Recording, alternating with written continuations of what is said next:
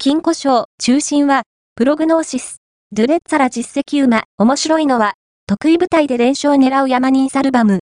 2024年3月10日に中京競馬場で開催される金庫賞を過去7年のデータとともに展望する。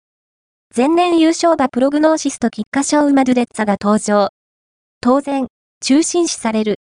ドゥレッツァは、6戦5勝と崩れ知らずの天才型で、ここも、難なく流れに乗れる降参が高い。